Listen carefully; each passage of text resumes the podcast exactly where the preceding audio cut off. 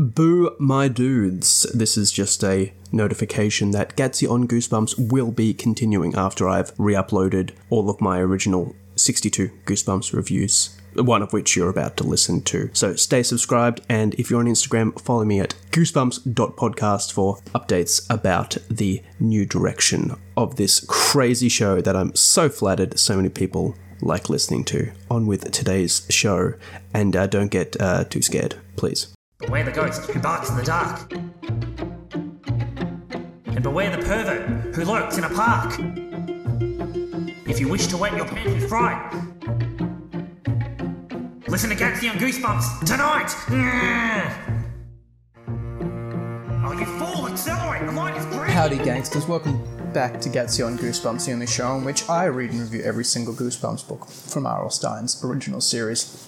Today we are looking at Goosebumps number 58 Deep Trouble 2.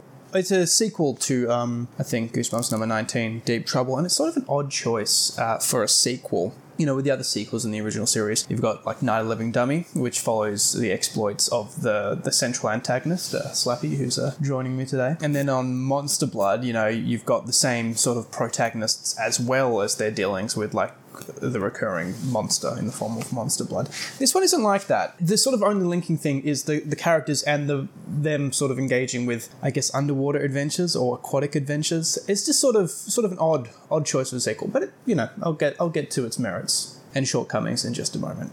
Yeah, I don't really don't love this cover. I think it's sort of a lot of like uh, a lot of unused space here. Um, I like that Tim Jacob has included like a shipwreck here. You know, it's not not featured in the story. It's a nice little detail that he adds. Tagline is "Something's fishy again." I don't know if that's reference to like if the first one is like "Something's fishy," in which case lazy. But the blurb reads as follows: The fish are biting everyone. Billy Deep Great name, Billy Deep. I love that. Porn star name. And his sister Sheena are spending another summer in the Caribbean on their island's totally cool floating lab. The weather is beautiful, and there are lots of neat places to go swimming and snorkeling. Billy and Sheena are great swimmers, but even great swimmers get into trouble especially this year. This year there's something really scary going on under the sea. The fish all seem to be growing bigger and bigger into monster sized sea creatures with monster sized appetites. So, yeah, the setup is quite similar to the original Deep Trouble. The story of which involved Billy and Sheena with their uncle Dr. Deep, who's a marine biologist in the Caribbean, and they find a mermaid, and like some bad guys try and kidnap the mermaid and kidnap them there's no mermaids in this one, but it sort of follows the central idea of oh, they're exploring things in the ocean again. So they're, you know, having fun, trying to prank each other as little sisters and brothers do. Essentially, they start to notice really big sea creatures. Like there's a really big shark that chases them. Goldfish in like the tank grow really big, and at one stage, Doctor Deep's like attacked by a giant like sea snail inside his own ship. Out of nowhere, these three guys, led by a scientist called Doctor Ritter, come aboard. Like, oh, we saw your boat thrashing around because of these huge goldfish, like everything all right? And uh, Dr. D's like, yep, all good, don't worry, we just had hit some turbulence. And Billy, because he's a bloody idiot for some reason, he's like, oh yeah, we had these gigantic fish here. I, he's like, I couldn't keep it to myself any longer. Why? Why, do you, why are you telling them this? And he's like, Uncle's like trying to like, Billy, shut the fuck up. But he like tells him everything. Dr. Ritter's like, ah, that's a shame. Shame you know too much now. I guess I'll have to take care of you. Anyway, it turns out Dr. Ritter was feeding experimental growth hormones to like the plankton in the sea, which was causing them to grow really big. Which makes sense, but I would dig that if it made them grow like over time.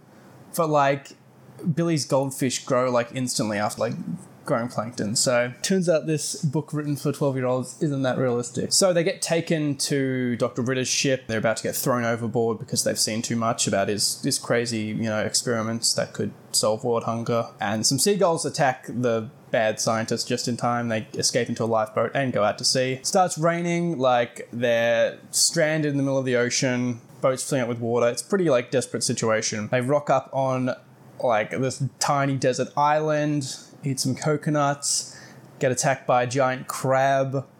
Their lifeboat floats out to sea, but then a dolphin brings it back and they get in. Like the dolphin pulls them back because dolphins do that, I guess. They tow your boat with like rope in its mouth and pull it along. I don't know. They're giant dolphins as well. And they get pulled back to their ship, the Cassandra. Like, oh, they're so happy, everything's back to normal. But no, Dr. Ritter's on the ship. Thugs aren't with him anymore. And it's not mentioned that he has a gun. He had a spear gun earlier. He doesn't have it in this scene, but they're all like still like listening to him and like doing what he says. He's like, Yep, I'm gonna make you eat the same plankton the fish are doing, which by the way turns humans into fish.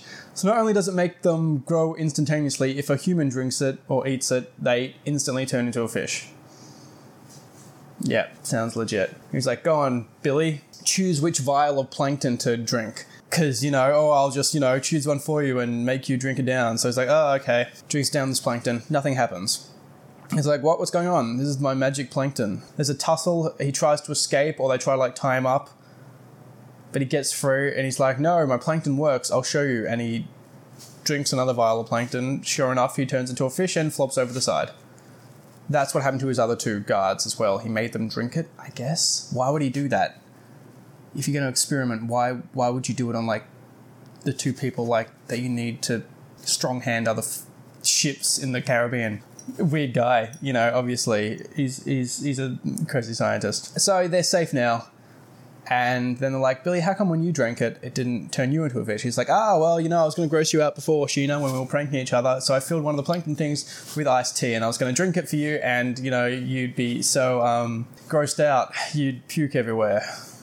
Ha ha ha. So that's what I chose, and that's what I drank. Yep, yep, yep. And Sheena's like, ha ha ha. I was going to do the same thing. Look, watch this. She does the same thing. She's like, oh, did I drink the right one? That's the that's the cliffhanger. She might have drunken the fish potion. I don't know. Yeah. So so again, it's sort of odd choice to have this as a sequel. It's you know making the the cat the families the the recurring element rather than like the supernatural thing. It works fine. You know, it's it's it's it's good interesting take. You know, we've got these characters that can provide an avenue for these aquatic science fiction adventures, if you like. It is um, a lot more, I guess, science fiction than it is fantasy or supernatural because there's like a scientific answer. But that's sort of undermined by the fact that as soon as fish eat plankton, they grow large like instantly, and if as soon as a human drinks the same thing, they become a fish.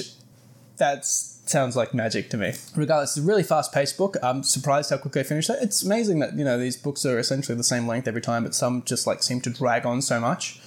This was like full action, and you know, you get this really quite big adventure going from ship to ship to boat to deserted island to ship again. Like quite fast paced action. You know, it doesn't really let up and it starts really quickly. They, they see these giant fish pretty much straight away. Not very spooky, but a big adventure and uh, highly recommended. Not highly recommended, it's recommended you know, you do do something better with your time, obviously, like contribute to a charity or, or, or volunteer somewhere. But if you're not going to do that, you might as well read Goosebumps number 58.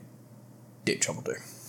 That's all for this week. Please join me next time in which I discuss Goosebumps number 59, The Haunted School. Huh.